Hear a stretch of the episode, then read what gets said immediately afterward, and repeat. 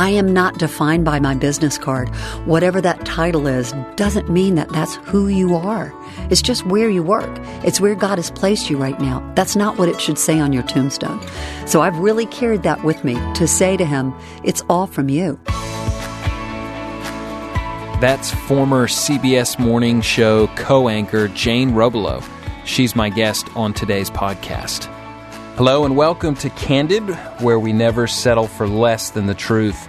I'm your host, Jonathan Youssef, and each week we're going to tackle tough issues, we're going to answer your hard questions, and we're going to take a candid look at the Christian faith. But first, I have an important question for you. In today's loud social media culture, I wonder if you ever feel like you are just caught in a storm of competing ideas and you're unsure of how to discern what is true from what is not. Well, this week's free download, Truth Tips, will help by addressing 6 of the most common false beliefs that are infiltrating our culture today and how to confront them. It will also equip you with 4 questions you can ask yourself to help uncover truth in today's world. So head on over to ltw.org/candid to get your free download. Now I'm very excited to introduce you to our guest today, someone I have known for a very long time, and it is a great honor of working with Jane Robelow. Jane is an award-winning journalist who has worked in local, regional, and national broadcast news. You hear her as the co-host of Leading the Way's daily program and the special co-host on Leading the Way television specials. Most notably, Jane is a passionate follower of Christ and a dear friend. Jane, thank you for joining us on Candid. I know you have a busy schedule as a news anchor and with all the things that are keeping your life busy, and so we're blessed to have you today. Thank you for joining us. What a joy, Jonathan. It's fun to sit on this side of the microphone, first of all, but second, just to have an opportunity to visit with you. You and Lindsay are so dear. Oh, absolutely. And it's just wonderful. Well, it's always great to hear you preaching. It's great to connect with you, but this is just a real special thing, and I think Candid is such a great idea, so thank you for having me as a guest. Well, I have big shoes to fill in some sense because I've always marveled at how wonderful you handle interviews, but obviously you've had a lifetime of this. If you could share a little bit about your professional background for our listeners who may not know the whole story. They may know you as Leading the Way host and some of those roles, but sort of walk us through some of those things. Why did you get into journalism? I know that you were at quite high levels at different points in your career, so just kind of paint a little bit of that picture for us. Sure. Yeah, good background, because I can honestly tell you that my entire career has been Spirit-led. I've applied for a lot of jobs that I've gotten turned down for. Sure. The best jobs that I've ever gotten have been the ones that came to me, including Leading the Way. I think I just always was interested in news. We always were watching the news in our household, and my parents would talk about events in the news, so I was very interested in history and current events. Then went to Clemson University, Ra. Boo. The other Tigers. The other Tigers. Go War Eagles, right. Went to Clemson, and there was no major for that there. Right. So I majored in economics and minored in history. Interesting. Because back in the 80s, we were going to be businesswomen. We were going to kick in glass ceilings and wear our little IBM bow ties and whatever. Yeah. But I wasn't interested in that. And so I sort of fell into a job in radio through my involvement in Clemson Sports Information Department. We won the national championship my senior year, which brought a lot of national media to campus. Sure, right. And then making those connections, and those people were all very encouraging about media and journalism. So a lot of seeds were planted then. Yeah. Ended up getting a great job in local radio in my hometown, which is always a good place to start because you don't have to learn the name of the mayor and the governor. You know all that. You just have to learn broadcasting. Yeah. Then got into television again in my hometown in Greenville, South Carolina. And then after 7 years there, I got a call. There's a quick spiritual story there I'll throw out because everything in my life – talk about suffering, I was not. This was a pinnacle in my life. I was 29 years old. I just signed a new contract with the station as their lead anchor, anchoring the 6 and 11 p.m. news. They liked me. I liked them. My parents lived in town. I'm in my hometown. Everything was great in my life. And suddenly, one night, God just drove me to my face on the floor. I don't know where it came from. Dr. Youssef talks about a divine discontent, and that's what was happening in me. For something came over me. I was divinely discontent. And I kept saying to the Lord, what is it? What do you want? What do you want? And I was literally prostrate on the floor crying, Lord, what do you want? And I didn't hear an audible voice, but I felt him saying to me, give me broadcasting. It has become your God. Give it to me. And I said, but Lord, it's all I've ever really wanted to do, and you're the one that led me into this. Mm. Give it to me. So through tears, I will tell you honestly, my heart goes out to missionaries. They do such an incredible job. And I had asked the Lord in an honest way all through college, Lord, I want to do whatever you want me to do, but please don't make me be a missionary to China. Yeah, yeah. I couldn't think of anything harder. Yeah. I found myself saying out loud to him, okay, I'll even be a missionary to China. Whatever you want to do with me, do it. Wow. Because I can't stand this discontent. Once I gave it to him, Clarify that. What did that mean, to give it to him? That's a great question. It had to come from someplace really, really deep, because the whole battle was coming from someplace really, really deep. Mm. I think about Jacob wrestling with the Lord. Mm. It kind of came out of nowhere. Mm. And the same with me. So I had to really reach down deep inside of who is Jane, what are her priorities, where does she, how does she identify herself? And I suppose that the Lord understood that my priorities had become my job. Mm. And in the world's eyes, there's nothing wrong with that. Right. And that how I identified myself became what it said on that business card.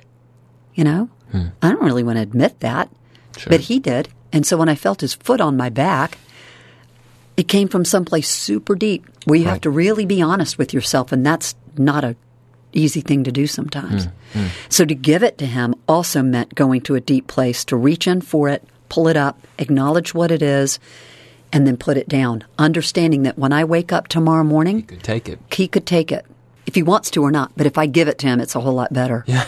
You all right? Than being stripped from it. Than being stripped. Yeah. Yep, because I've been in that place too. Sure. Fell asleep, restlessly, but at some sort of peace, really wondering what he's going to do with me now.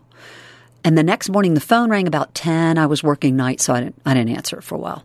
Pressed the button on the old-fashioned answering machine about an hour later, and there was a voice telling me, with a very lovely New York City accent, telling me that she was the executive assistant for the president of all CBS-owned and operated television stations, that they had been watching my work for the past year and a half, and they felt like I was ready to come and work for a CBS-owned and operated stations. And you were 29? 29. Wow.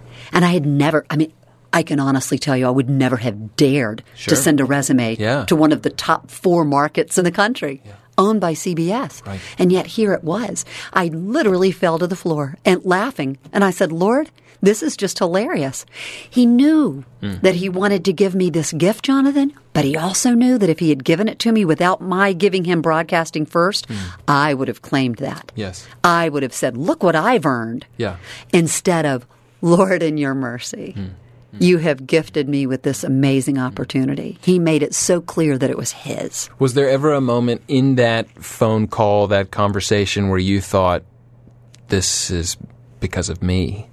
No. Or was it because that night before? I mean, it was so fresh in your mind. It wasn't like you. God knew the timing he had to use. I still had those battle scars. And I can promise you, looking back on it, that I would have thought, well, aren't I so talented? Yes. I would have. Right. But he made sure that I knew the next morning this was just from him. And honestly, from that moment on, that was a great lesson that I've just constantly realized. I am not defined by my business card. Whatever that title is does not. If you're in a great position to steal some impressive stationery from your place, right, doesn't mean that that's who you are. It's just where you work. It's where God has placed you right now. That's not what it should say on your tombstone. So I've really carried that with me to say to him, it's all from you.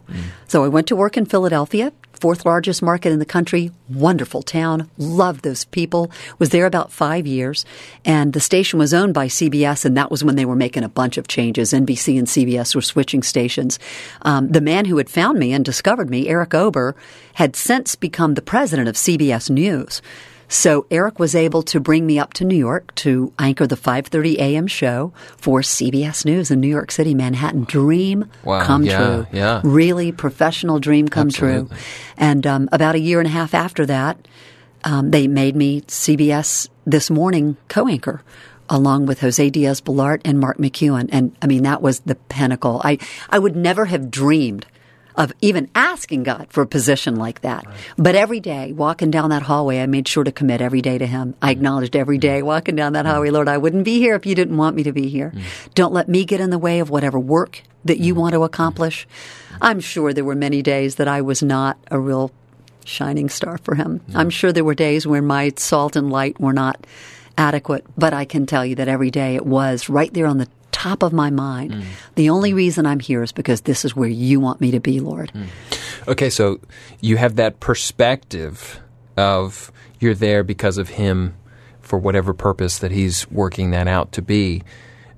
What are some of the challenges that you then faced within that sort of media sphere? Because I can only imagine they were pretty not so few and far between. Yeah. It took a while to find a good church in New York, but there are several that are really on fire for the Lord. That became a great foundation for me, to launch from every day. And there were also a number of Christians just find each other. Yeah. We just see each other. And so there were a number of Christian colleagues that we would just get together and pray together each day. Or somebody, we would call and say, get together in so-and-so's office because something had gone wrong, and we would just hold hands and shore each other up. I can honestly say, though, and I might need to go back and look through my diary to be sure this is true, but I don't believe that I ever really felt any opposition because of my faith. Right. At that time, CBS was very respectful of the fact that I was a born-again Christian. And because there are plenty of cultural Christians as well, sure. But they all knew what my faith walk was. And even though many may not have agreed, or shared that, right. They respected where I came from. I don't think that I really faced any dilemmas because of my faith. Yeah. And again, there's wonderful thing about broadcasting then. I'm not in that environment now at the network level now, so it may have changed. But broadcast news, journalism, is all about telling the truth. It's about fact-finding and telling the truth. And that's who Christ is. Christ is truth.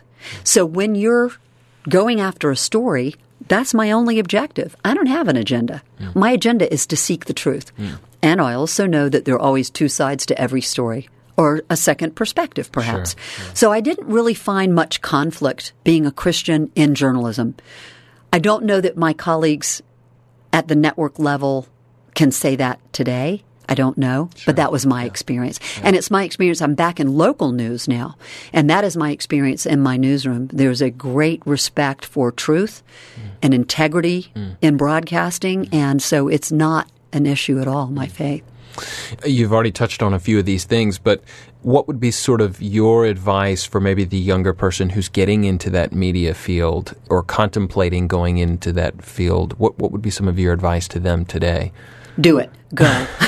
Yeah, okay. We need believers. Yeah. Because I have had some young people say to me, my Christian faith is really, really important to me, and I'm kind of afraid to get into secular media. I'm like, well, no, that's exactly where you need to be. Yeah. You need to be light and salt wherever you are, whatever you do. Right. And if Christians just cluster up in Christian groups, then who's going to be light salt to these people over here? We definitely need that. Also, just for broadcasting, for the sake of broadcasting, we need people whose faith base says, tell truth, seek truth, be just. And that's all you'll ever be required to do. And if you're required to do more, if you're required to tell a story from a certain perspective or with a certain agenda or with a certain bent, that is not honest journalism. Leave and go find another place where you can do honest journalism, even in a secular setting. I do believe those places still exist. But yes, you need to go there. And when you go there, you need to hang tight to your faith, and you need to have those go-to people that we were talking about earlier who can hold you accountable. It's very easy to start, as we say, believing your own press. Yeah, when you're doing well and everybody wants to pat you on the back and the ratings are up and people recognize you in the grocery store and all those seems so exciting and glamorous. It's easy to fall into believing that's who you are. That's not who you are. It's just what you do. It's what you do. And you need to be light and salt every day in that place where you do what you do. Those great words. There's a lot of sort of social media platforms. How can Christians use that platform and those things that are there at our disposal, how can they use that to impact our world for Christ? What are some of the, would you have any sort of tips or hints or even experiences or stories that you could share from that? Absolutely. Well, first of all, I think that that's something that Leading the Way really does well. This ministry is always understood, and I think it was Dr. Youssef's vision in the very beginning, that we need to use all kinds of technology to reach people. You're going to find them on some latitude and longitude somewhere.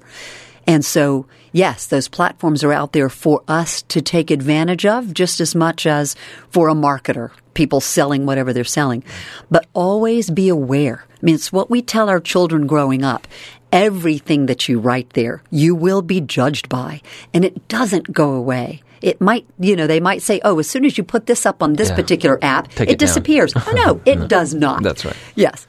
These forensics can find anything. So always, always, always be mindful of that you are a witness. You're either a good one or a bad one, but you are a witness with everything you post on social media, just as you are with every word that comes out of your mouth. Mm. And I would say, too, that there's so much aggression on social media now. Everybody wants to have their say about who's right or wrong in politics and who's stupid and who's not or what fashion is good.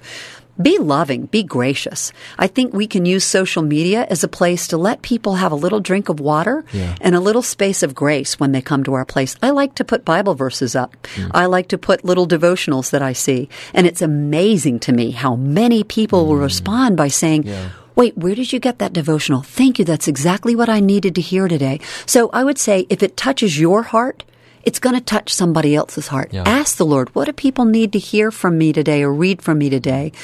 And also be very careful about what you put out there that might be negative, that might be ugly, that might be judgmental. I'm glad you said the sort of the grace and the love aspect, because I, you know, how many times when I do venture onto social media and I'll see a post by somebody and I think, gosh, how hateful. And then I'll look up and it'll be from someone who's a preacher in a town or something. Mm-hmm. And I think, or it'll say Christ follower. And I just think, really? I almost want to write back to them and say, like, delete. Rethink. Exactly. You know, don't, I can't tell that you love Jesus by what you just wrote there. Exactly. And we don't want that to be what people see. That's right. We don't want to remember us by. Exactly. And people who don't know the Lord, if they read that and they see that, and, oh, you love Christ and that's how you think, that really does turn them away from Jesus. You know, we wear his robe. That's right. We need to represent him all the time. And the next time they come across a Christian, they're going to say, well, I follow this one Christian person who says all these things, and we have to you have to do the triage and kind of get them out of that. Triage is a great word. Okay. We're living in a time when so many people mistrust institutions. We mistrust media, education, religion, government, and we tend to put more trust into the opinions we receive from friends or celebrities on social media than we do the professionals. Jane, my question to you would be, can we trust the professionals in the media? Here I am asking a media person this question, but we think of this era of you know, and I know this phrase is so cliche and overused at this point, but the whole concept of the fake news. And I know it's a reality, but my question to you would be, who do you trust? Who do you go to? What are there sources that you listen to sort of, and how do you sort of differentiate between what's politically agenda-driven and what's actually factual information? That's a great question, because it's harder today than ever before. Honestly, you used to be able to turn on any one of the major networks and you could pretty much trust that whatever they said, they had done their research on and that their sources were accurate. Mm. And I think I don't really want to bash national media, but I will say that I feel like there is a great deal more editorializing in national media than there ever has been before. And that's what causes a great number of people to lose faith in them, to not be able to trust that what they're giving you is actually just the facts and not just the facts colored by what my opinion of the facts are or should be.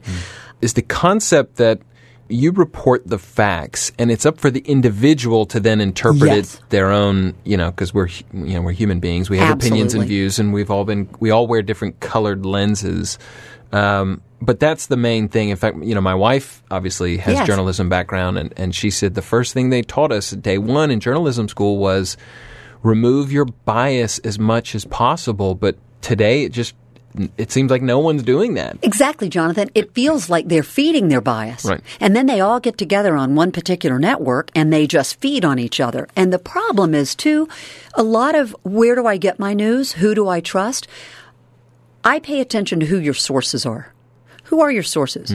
Is your source some person I've never heard of before? Is your source somebody you won't name? It used to be in journalism that you had to have 3 unnamed sources for every named source, right? 3 anonymous sources only equals 1 named source. How credible are your sources? Where did you get your sources?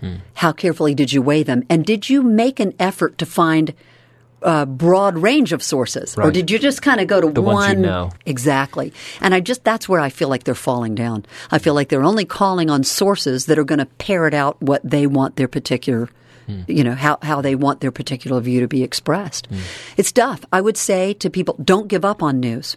Don't give up on it. Keep watching. This is where local news is coming on strong. I really feel like most of the time local news does not necessarily try to take on those editorial positions. They just tell you what's going on in your local town without giving you a whole lot of opinion. But listen to both. If you feel one network television is a little bit more bent to the left and one is bent more to the right, watch them both. Watch them both. Try to force yourself to watch 10 minutes of this one and 10 minutes of that one, and because the truth is somewhere in the middle. Yeah. Okay, so at the root of all this, what's at play? What's causing this all of a sudden, this sort of jockeying political agendas? Wow. And you may not know. I don't, but I would be willing to guess when something bad happens, you have to kind of look at what's going on when that thing happened. What led up to that thing? What led up to World War II? Who got shot that led up to World War I? Right? You love history. Yep. You look to Serbia to look to World War I. Then you look at the Treaty of Versailles to look to what might have led up to World War II. Absolutely. What led up to this bizarre war that we're seeing now in media. And I think it's kind of the advent of social media.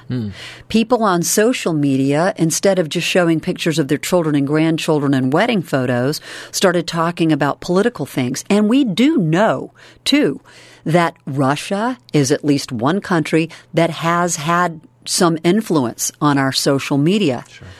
For whoever let that dog in, we're still looking to see.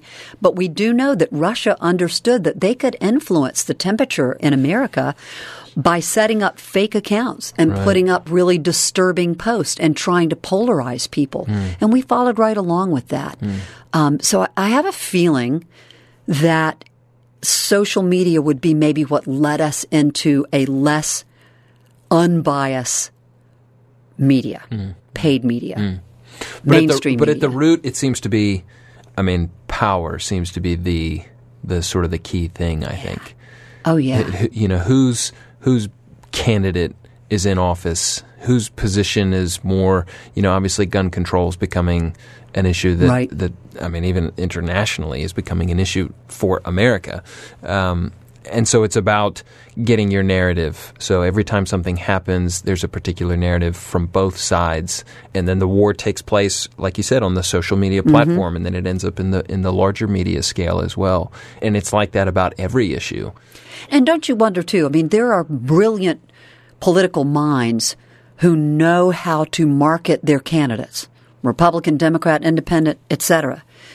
And would they not be foolish to not be using social media in some way to get their agenda out, to get their candidate's agenda out? So I don't know how much of it is driven by that as well, kind of a marketing of ideas, if you will. I do wonder, and maybe you can answer this, but sort of younger journalists that are getting into the field, do you think they're feeling that pressure to be biased, unbiased? What is sort of the... I don't know. Well, I can honestly say, too, that the people that you and I – and I'm not going to – we don't want to name any names, of course. But if you and I sat down and we could name 5 people in national media that we felt were politically biased or had some agenda, might not even be a political agenda, some other kind of agenda, I can guarantee you that you could put those people on a lie detector test and they could pass it, that they are not biased, that they do not carry an agenda. They see what we see as their bias, they see as truth. That I really believe that. I don't think they wake up every day and go, hey, I'm going to carry water for this guy or this idea. Yeah. It's not malicious. They genuinely believe that what this thing is that they're pushing for and promoting is truth. Yeah. They think that's true. Sort of promoting or whatever. So I would have to say to young journalists, you know, make sure you're not all drinking from the same water fountain. Take a look at what's around you, what's culturally around you, and just ask yourself this question. What are my particular – acknowledge what your own biases are. We all bring them in. We all have our own biases. Yes. Acknowledge what those are. And then every day before you – or as you're working on that story, look at that and say, now wait, am I only calling on this particular source for this information because that's what I want him to say? Have I looked carefully at the other guy who I don't necessarily acknowledge that, you know, I think he's the right guy? So acknowledge what your biases are and then make an effort to bypass those by searching out what the other side really is. You know, we talked about sort of different lenses, you know, or biases, however you want to call it. I mean, is there a... How does your Christian faith, what are there sort of like gospel lenses that you put on when you were reporting the news or when you're consuming the news? Is there a sort of a filter that you have in terms of a Christian dynamic, a Christian perspective? In terms of interpreting what I hear? Interpreting what you're hearing. And even when you were in the broadcast field and even as you are now, is there a way – because – You can't – I'm trying to think, like, there's really no way to separate Jane and Christian faith, right? Yeah, that's just true. Who you are. You gave that to him. Exactly. So how did that sort of play out in your career? Yeah, I think one thing with that's – I don't want to call it a bias, but that's one part of who I am that I do acknowledge.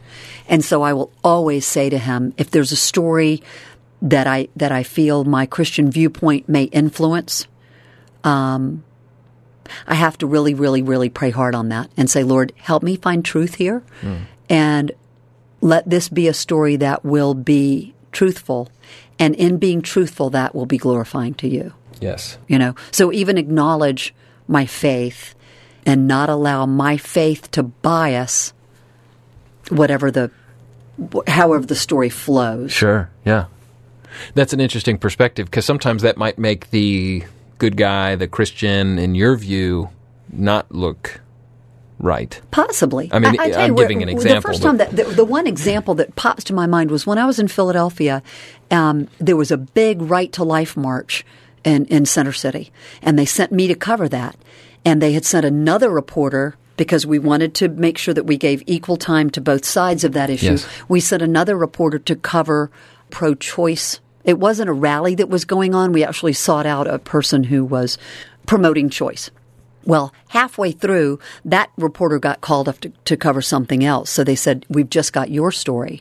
So I had to make sure that I was covering this Right to Life march fairly. Sure. Not just what the Right to Life people were saying, which is what I personally believe in. Right.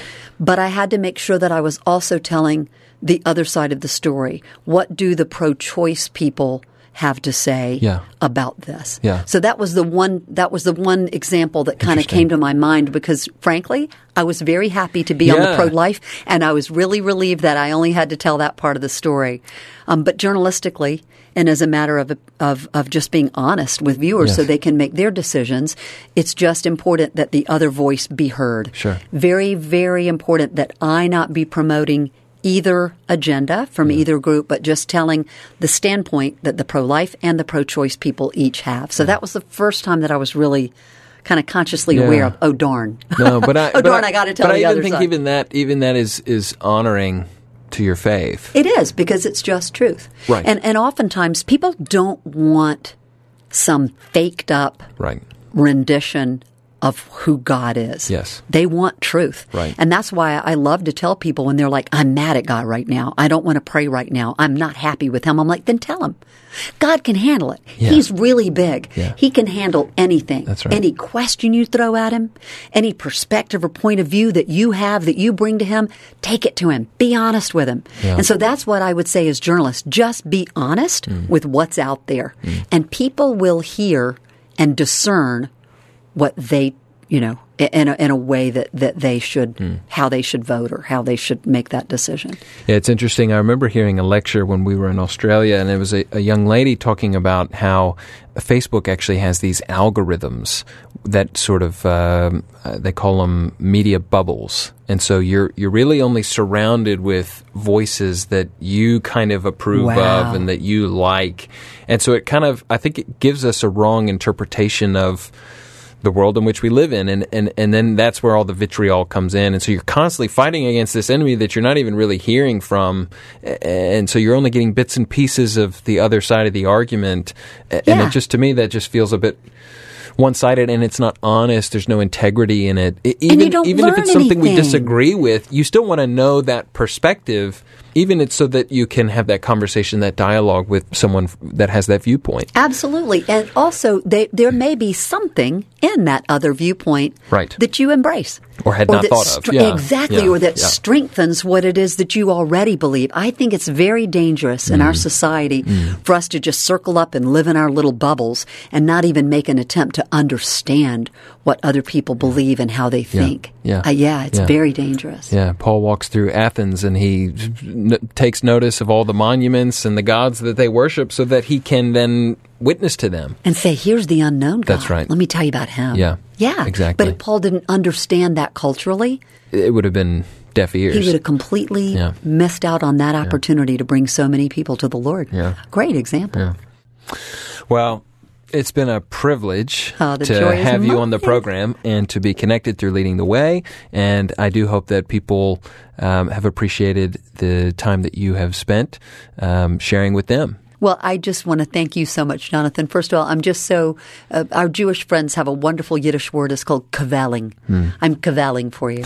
And that means when you're so happy about something that it just spills over. Yeah. It just bubbles forth. So I'm just cavelling for you and for Lindsay and for your beautiful son and for the ministry that you have with Church of the Apostles and Leading the Way. And it's just such a joy to sit and get to visit with you face to face, too. Yeah, and it's good to see you on the other side of the microphone, too, I think. You're always the one doing the interviewing, and I think people appreciate hearing your perspective. You know, when you're always the one asking the questions, people want to know what's going on in the head of that person. So you had some good questions for me, too, and I appreciate that. You get an A+. I learned from the best. Thank you all for listening. Candid is a podcast of Leading the Way with Dr. Michael Youssef. If you have questions about today's episode, please share them with us at ltw.org/candid. And if you'd like today's episode, please share it with a friend, leave a review, and subscribe. And maybe we'll have you back again soon, and we can ask you more questions, hopefully from the audience here. I'm Jonathan Youssef, and I hope to see you next week.